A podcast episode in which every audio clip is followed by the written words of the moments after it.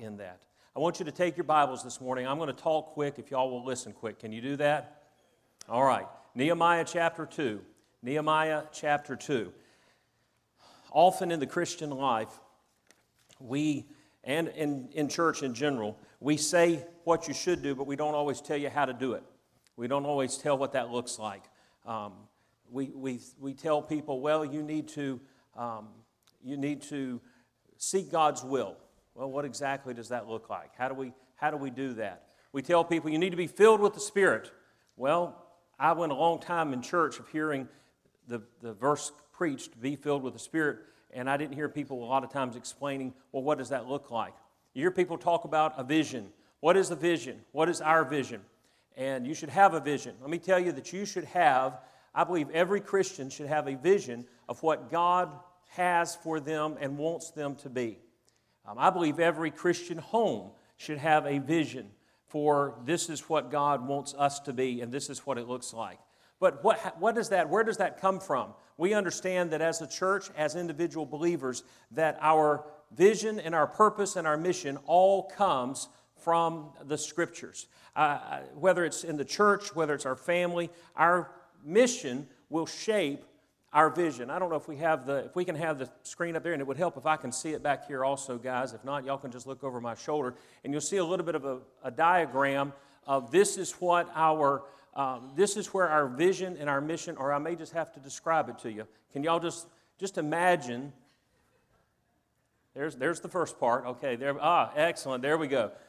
Our mission is shaped by our purpose, but our vision comes from our mission. Whatever our vision is to be, what does this look like, needs to flow from the mission that God has given to the church. Then, from the vision, we set our goals, we plan our strategy, we make our plans, and then ultimately, even the smallest decisions we make flow from this is the vision that God has given. That vision, of course, is based ultimately on what does the scriptures say. What does the scripture say that I am to be as an individual believer? What does the scripture say that my home is to be? What does the scripture say the, pap, the purpose and the mission of the church is? So, as we think about that this morning, what is our, uh, what is our purpose and our mission? The vision, the goals, the strategy, the plans, the decisions, all of that is to be bathed in prayer and seeking to follow the Spirit of God. We don't just say, hey, this is what we want to do. We seek to follow the guidance and the direction of the Holy Spirit through prayer and through seeking God's will for our individual lives, for our family lives, and for our church. What does the scripture say about this? What does the scripture speak to about this? Well, there's several scriptures that tell us what the purpose, um, what the, the purpose and mission of the church is to be. The first is the Great Commission. Matthew 28, verses 18 through 20. Go you therefore into all the world and preach the gospel, baptizing them, teaching them to observe all things whatsoever I have commanded you. That's the work that Brother Kevin's doing in Haiti, our other missionaries are doing around the world, and we are to do here. The, the purpose and mission of the church is the same everywhere you go. Every church, every place around the world. The great commandment is also a part of what the church is to be. That you love the, love, love the Lord your God with all your heart, your soul, your mind, and your strength. From this flows the second commandment you shall love your neighbor as yourself. But this is a, a part of the purpose and mission of the church that we are to love God. When we worship God, that is an expression of our love for Him. And then a third that I'll titled The Great Centrality, or the, the great, the thing that is the center to all of this, is that we are to bring glory to God. The purpose of the church is to bring glory to God. 1 Corinthians chapter 10 and verse 31, whether therefore you eat or drink or whatsoever you do, do. Let me try this again. Whether therefore you eat or drink or whatsoever you do, do all. Let's, y'all can do that a little bit louder. Do all to the glory of God.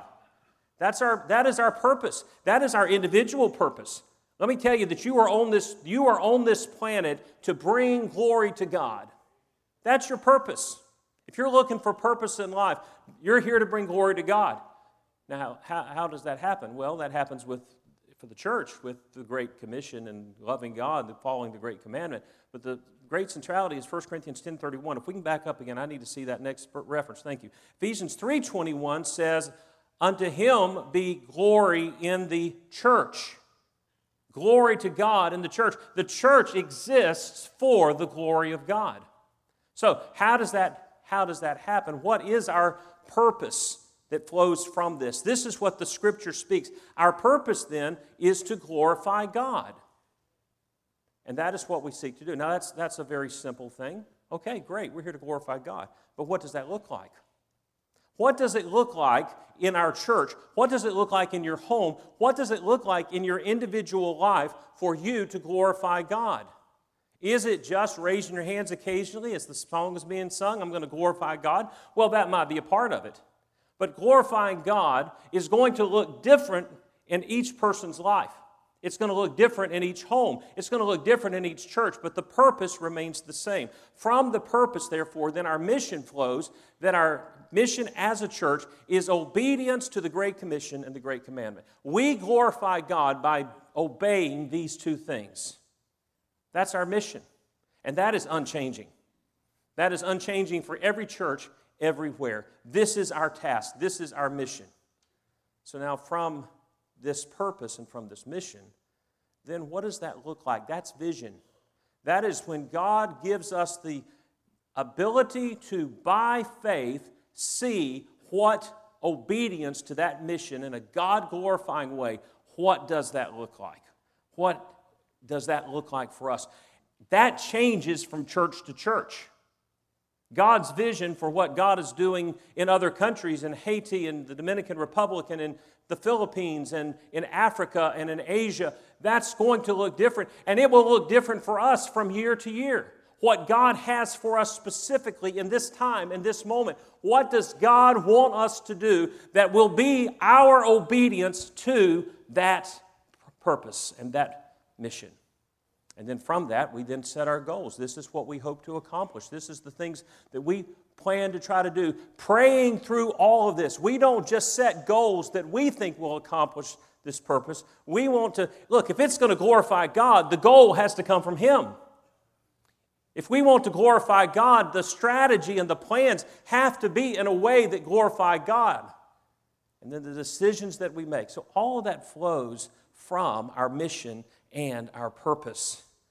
So, our ongoing vision, the way that we've expressed it, is this local hands, global fingerprints.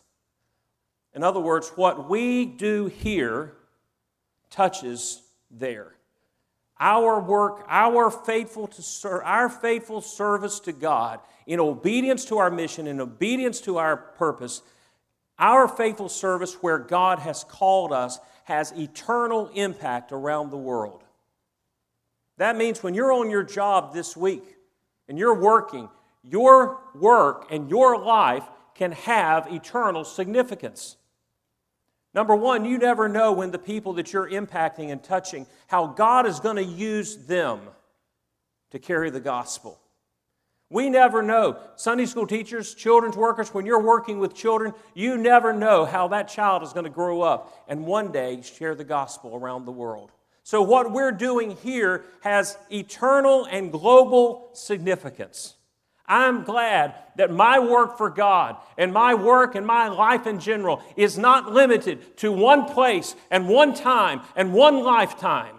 But God supernaturally takes what we do in our local hands and the work that we do, and He uses it for eternal and global and lasting and gospel significance.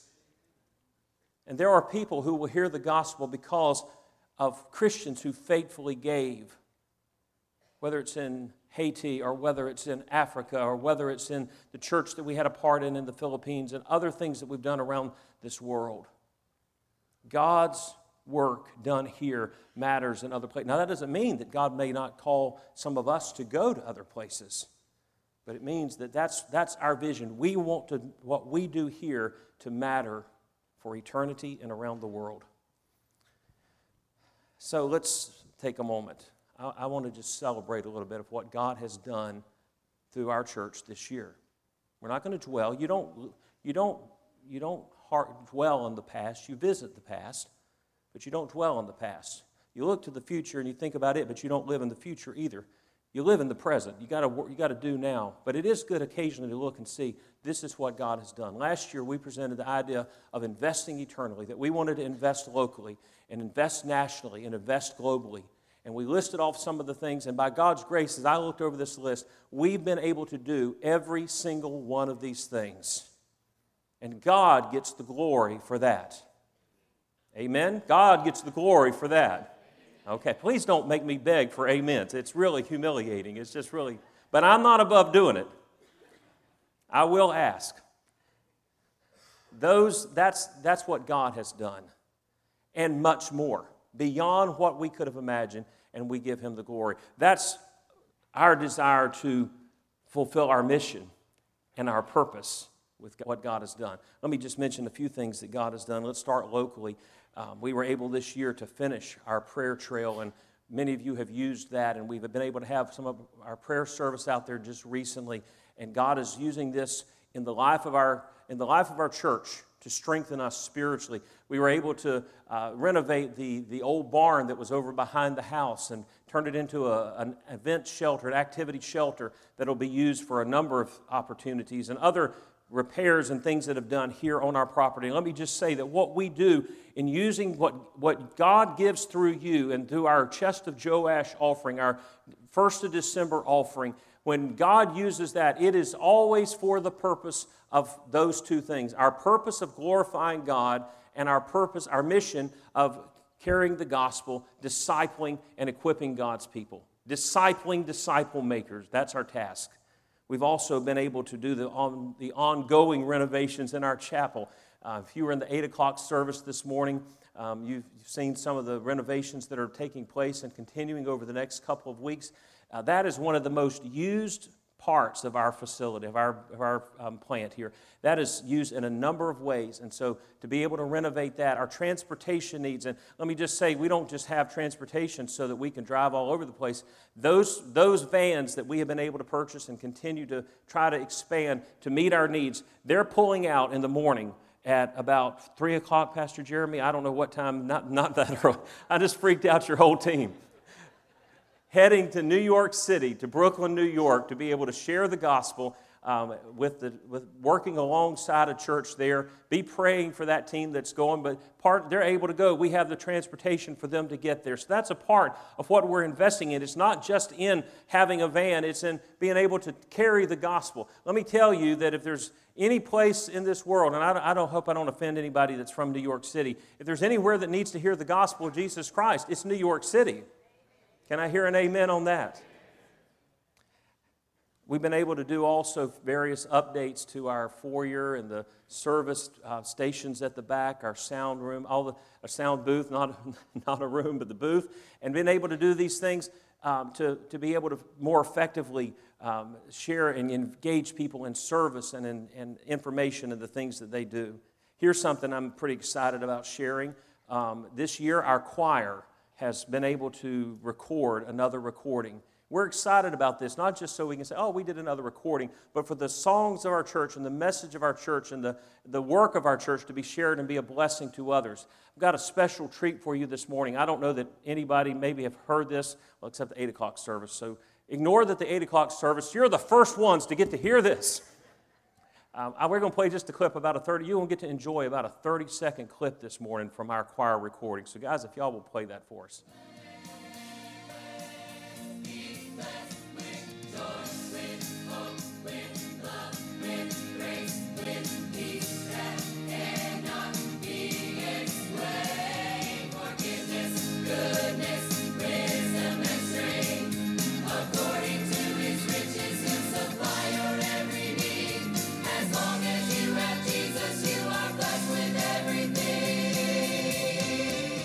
Doesn't that sound good? I like that little curve on explain. That little that's nice. I like that. That's going to be a blessing. So we're able to do to to carry the gospel in that way. And I know that there are many people, um, not just here, that get to hear and enjoy the music of the choir. Let me tell you, choir members, you're getting to you're getting to be a part of not just what takes place in our services, but other places as well. Partnership this year with various other church planners and organizations and ministries and sister churches in our state around our church. We've been able to be a partner with these financially and in ministry and encourage others and do a great work because of what, what God has done. Um, our church, not only that um, Brother Kevin mentioned and showed the pictures in the Dominican Republic that we were able to be a part of, and um, be praying. Pastor Chuck will go down and, and preach the dedication of that in a few weeks. And I'm not sure the Dominican Republic can handle a Michigandian. Um, is that the right term? I don't know. But that's the. Um, but he's going to go and, and, preach and be a part of that dedication service and represent us in that. And we're able to, uh, the, the, chapel in, in Chapel Hill, North Carolina, and the Montana uh, churches with Michael Johnson and the other churches that we've been able to partner with. So, not just global, not just locally, but around the nation the church in the Dominican Republic. We've been able to minister through our missionaries, the Inskis in the Ukraine. We've been able to support the work that they are doing in the war zone in the Ukraine, sharing the gospel, ministering to refugees numerous other missionaries. Um, the next picture is a picture of the church in the Philippines with our missionaries Glenn and Debbie Benfield that we were able to be a part of. That they had a, a need. This church was um, had, was able to get a piece of property and build this building, and they needed some financial assistance. We were able to be a part of that as well. So these are these are some of the the global fingerprints that we've been able to leave just this year the mission trip not only to New York, but then to uh, Montana in a couple of weeks. Pastor Tom and I and a team of workers will be going out and joining together with the churches there to have revival services, to encourage the pastors, to bless them, to be a part of the gospel work in the state of Montana. So these are, um, these are all the things, these are things that God has done this year. And I think it's worthwhile for us to celebrate God fulfilling our vision and the task for this year. So let's just, if you would, just give the Lord a, a hand clap of praise for what He has done. So we celebrate this year, but that was this year. Okay? I've got a friend, and Michael always says, if what you did yesterday for God looks big, you're not doing much today. so if what we did this year looks big, we, we want to look toward what is God, what is how does obeying the mission and the purpose that God gives us look for this coming year? So let me just quickly walk you through just a, a thumbnail sketch of some of these things. We're going to continue to invest globally. We're going to be engaging in some new and continued partnerships with, with international missions, with some mission trips to be able to go and work alongside, some opportunities for people. Some people say, well, you know, I, I don't know how to preach, and I don't know how to teach, and I don't know how to do medical work. Look, there are a number of ways that you can serve on a mission trip to be a part of the work of the gospel. And we're going to engage in that and find opportunities for those who are willing and able to go to serve in that way. We're going to enhance our mission projects and increase our mission awareness. I've had the privilege just in the past few weeks to be introduced to and meet a number of wonderful missionaries, uh, more than we'll be able to support, but some that we will be able to have a part in in carrying the gospel around the world. And then some special mission projects that come up from time to time as our missionaries have particular needs that we can help and we can give to and the, the chest of Joash offering, in addition to what takes place on our property, is a large part of being able to do this kind of work. And this is what God has for us in the year to come. We're going to continue to invest nationally around our nation with partnership. We're going to continue our partnership with the Montana churches. We've been, done this for a couple of years, and we're going to find ways that we can continue. God has opened up new, several new contacts that open up new doors of opportunity in that area and needed opportunity. Things we're excited uh, God's going to allow us to get through some doors that we maybe haven't been able to get through before. And that work will continue and expand and to see God at work in the state of Montana. And then some in country mission trips and projects that we'll be a part of, too, that at least that we know of. Uh, we're planning, Pastor Chuck's got the works on uh, a mission trip for our students to Washington, D.C. And if there's anywhere in our country that definitely needs to hear the gospel, it's Washington, D.C.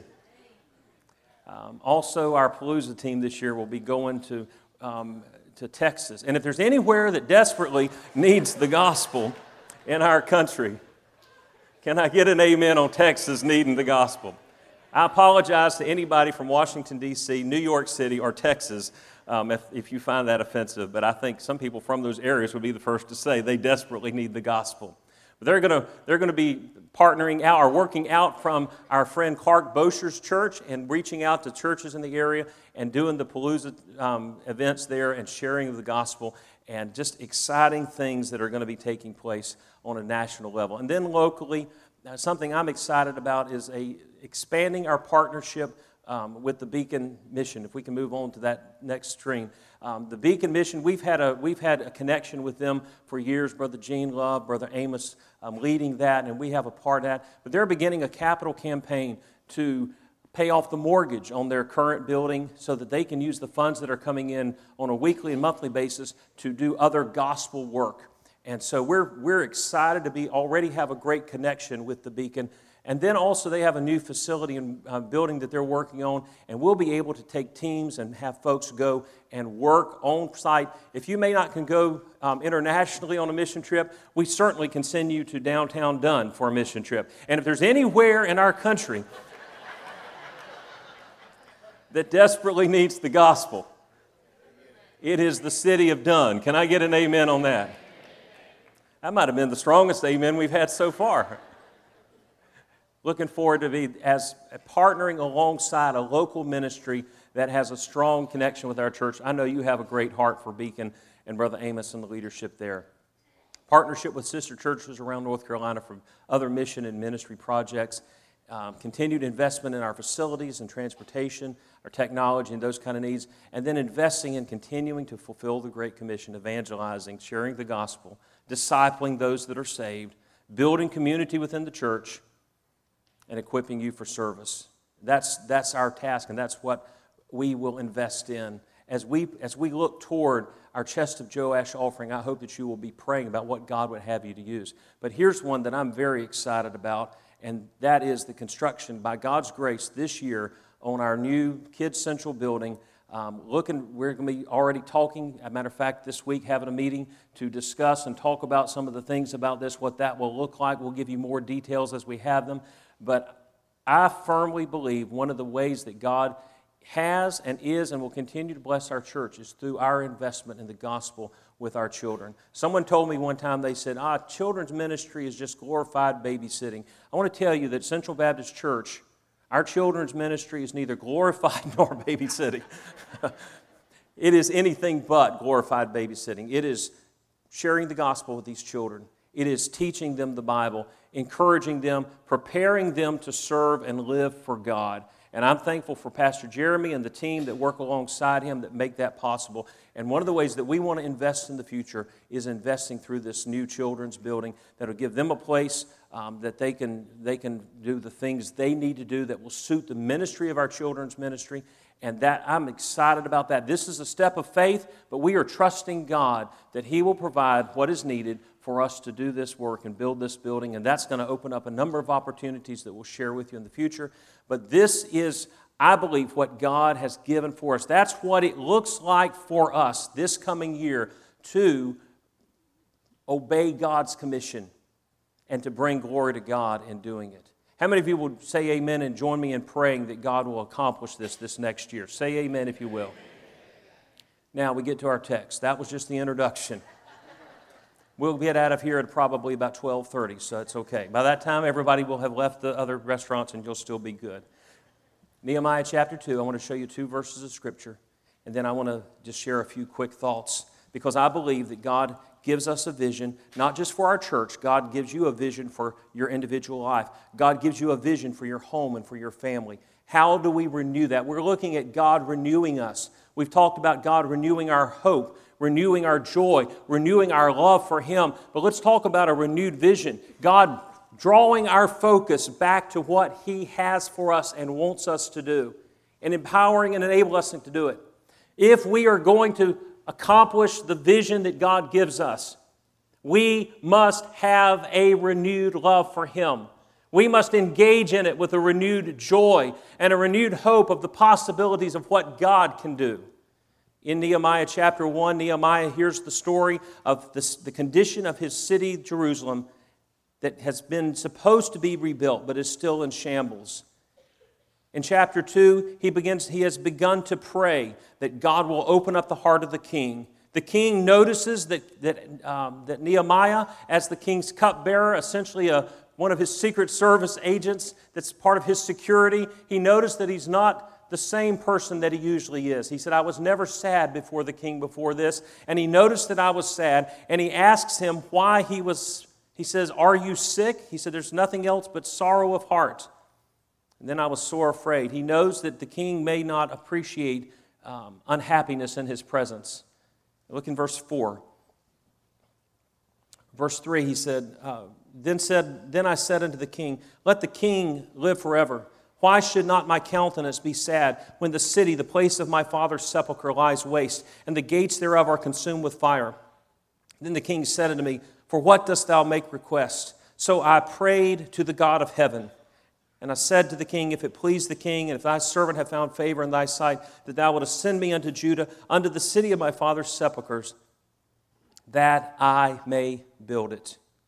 For our homes, our vision might be to establish a God glorifying home that's truly Christ centered, that follows the Word of God, that is seeking to obey the Spirit, bonded together by prayer and guided by the Spirit. For an individual, my vision might be to bring glory to God by being a fully surrendered and joyfully engaged disciple of Christ. That is, that is what God wants me to be. That is my purpose. But what does that look like to live that out? We need to have our vision focused and sharpened and renewed. We often get distracted by the things of this world, and we need that, that intent. What does God have for me to do? What does that look like? You see, it's one thing to have a burden. Many people are burdened about their families, many people are burdened about their life. But a burden is the beginning. A burden is feeling the heart of God. This is a desire for what God wants to be so. I want what God wants. I feel that burden. I feel that desire. But a desire and a burden is insufficient. Along with that burden, there needs to be a vision. What does that look like? What is that going to happen? What does it look like to be a follower of Christ? What does it look like to be filled with the Spirit? What does it look like to, to live a godly life? What does it look like for my family to be Christ honoring? That's a picture of what it would look like for it to be so. But then there has to be a plan. There has to be some steps that are taken. What do I do? This is following the Spirit of God. God's Spirit will guide us into the steps that we need to take in order for the vision to be accomplished so that the burden Nehemiah starts with a burden. He hears about the city of Jerusalem and it burdens his heart because it burdens God's heart. Our hearts need to be concerned and burdened about what God's heart is concerned and burdened about. And we start with a burden, but then it has to be, well, what would it look like? And Nehemiah says, well, you know, I can, I can see the, the city being rebuilt. Okay, Nehemiah, that's great. You've got a burden and you've got a vision of what it would look like. Now, what are you going to do about it? And you see, that's where many of us are today. We are burdened about our families and we can see what we want that to look like, but what steps are we going to take for that to happen? There are parents that as soon as the child is born, boy, we want to raise this child for God. We want to see this, we want to see them come to know Christ at an early age. And they're burdened about it. And they have a vision. They can see this child trusting Christ and living their life for Christ. But what steps are they going to take to accomplish that vision? We can see ourselves, we're burdened about the needs of those around us. We're burdened about lost souls. We can see ourselves serving and doing, but taking the steps. And that's what Nehemiah has to do. So, what adjustments, what changes do we need to make? I'm going to quickly give you three. Three adjustments or three types of adjustments. Number one, if we're going to bring and have a renewed, bring our burden into a vision and have a renewed vision, number one, there has to be some spiritual adjustments that take place. There are some of us that want something good, but we're not spiritually ready for it to happen. The first thing that starts is repentance. In chapter 1, you read this as Nehemiah begins to pray. He knows why the city's in ruins. He knows why things are in the condition that they're in. He knows how they got to where they are. And he begins to pray and he begins to repent. Some of the sins of the sins of his fathers and his ancestors, and our nation has sinned. And he confesses those things before God. But then there's also his requests. It starts with It starts with repentance. There may be things in your life and my life that before God can do the work that He wants to do, and there may be things in our church before we're able to do and fulfill the vision that God has for us that needs to be repented of and needs to be turned from, and there needs to be some spiritual renewal that takes place. But then notice in verse 11 Nehemiah's request. He says, Lord, give me mercy in the sight of this man, the king. Give me mercy. In other words, Lord, prepare the way. Provide what I need. He knows that the king's the one he's going to have to get permission from. He knows the king's the one that he's going to have to get provision for. He's the one that's going to give the, the finances for. He's the one that's going to provide the materials. He's the one that's going to write letters to the authorities to say, do what this man wants and give him what he needs in order for him to accomplish that. And so he prays and he says, God, you open up the doors. You make this happen. We can look at what God has for us this next year and we can see all these, and these are wonderful things. But if they are going to be accomplished, it is going to have to be God who opens up the door and who makes them possible, who empowers us and empowers those that go. It, he's the one that does the work. Except the Lord build the house, they labor in vain that build it. So it's going to have to be God's work. I am praying that God will do in every one of our lives and in every one of our homes and in our church a work so strong and so amazing that when it's over and done, that everyone, ourselves and the world included, will have to step back and say, Only God could have done that. And I believe that He will. I know He is able, but I believe that He will. There's got to be the request. We have to go to God and request this. There has to be some spiritual adjustments. What spiritual adjustments need to take place in your life for God to do His work in and through you? There has to be some mental adjustments. We have to change our thinking. Nehemiah's thought process, he's thinking before, during, and after, and he's praying before, during, and after all of this. He prays all through chapter 1. You go through the book of Nehemiah, and you'll constantly see Nehemiah praying about this and praying about that. And when the king asked him, you, Did you see what the first thing he did was in verse 4? The king says, What do you make request? What do you need, Nehemiah? What do you need to make this happen? He said, Then I prayed to the God of heaven. It doesn't tell us what he prayed, but he was praying. He wanted the mind of God in this. He wanted to know what to ask for. Sometimes God opens up doors of opportunity that we're not totally ready for. And we have to pray, Lord, what what do I do in this moment? What do I say in this moment? What do I ask for in this moment? God will hear and answer those prayers. If you, being evil, know how to give good gifts to your children, how much more will your Heavenly Father give good gifts to those who ask Him? We could look at so many situations through the Old Testament.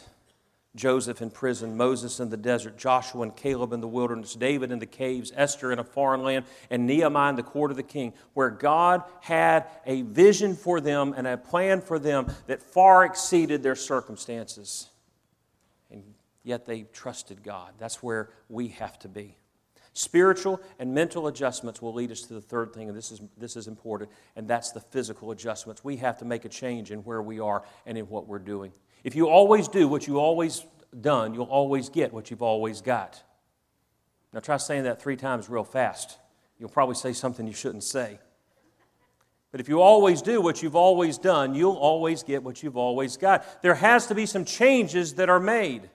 Nehemiah has to take steps. He has to put this into action. You see, a burden is knowing that something should be done. Somebody ought to do something. A vision is knowing what should be done. This is what it will look like. I can see it, I can see what needs to be done. But both are useless without action. We have to put it in action. How do we do this? I could preach a lot about this, but I'll keep it simple. One, begin by what you already know to do, obey what you already know to do. Pray daily for God to show you what you should do and for, for you to grow. Read the Word daily so He can show you. Partner with someone else for spiritual growth, and then live your Christian life one day at a time. As you grow, your vision will grow. As you grow and your faith grows, your vision for what God can do will grow.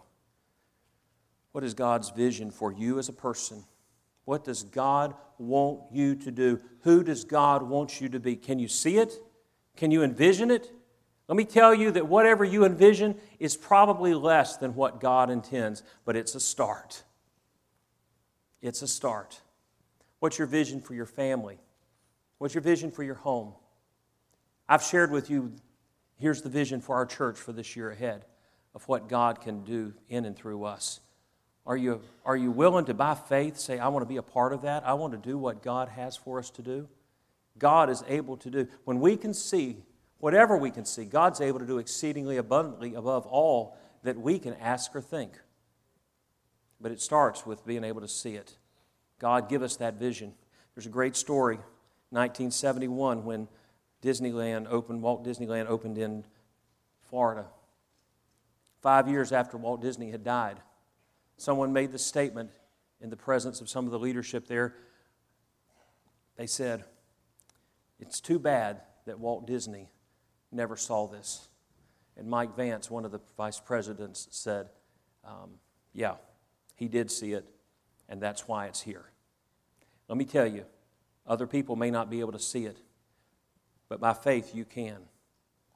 And by faith and by God's grace and God's work, it can become not just a vision, it can become a reality. My question to you this morning is this Will you pray this prayer? Lord, I'm willing to do whatever it takes to have the life, the family, and the church that you want us to be. Will you join me in that prayer? If God speaks to your heart, I invite you. The invitation will be open. You can sit on some of these front seats. There's no step down here, but you can kneel in front of this altar. Or you can pray right where you are. But let God renew our vision. Let God renew and refresh us to be able to see by faith what He will do in and through and for us. Father, speak to us this morning. Help us to grasp the vision, not just for our church, but Lord, also your vision for our lives, for our families, for our communities. May it become a reality.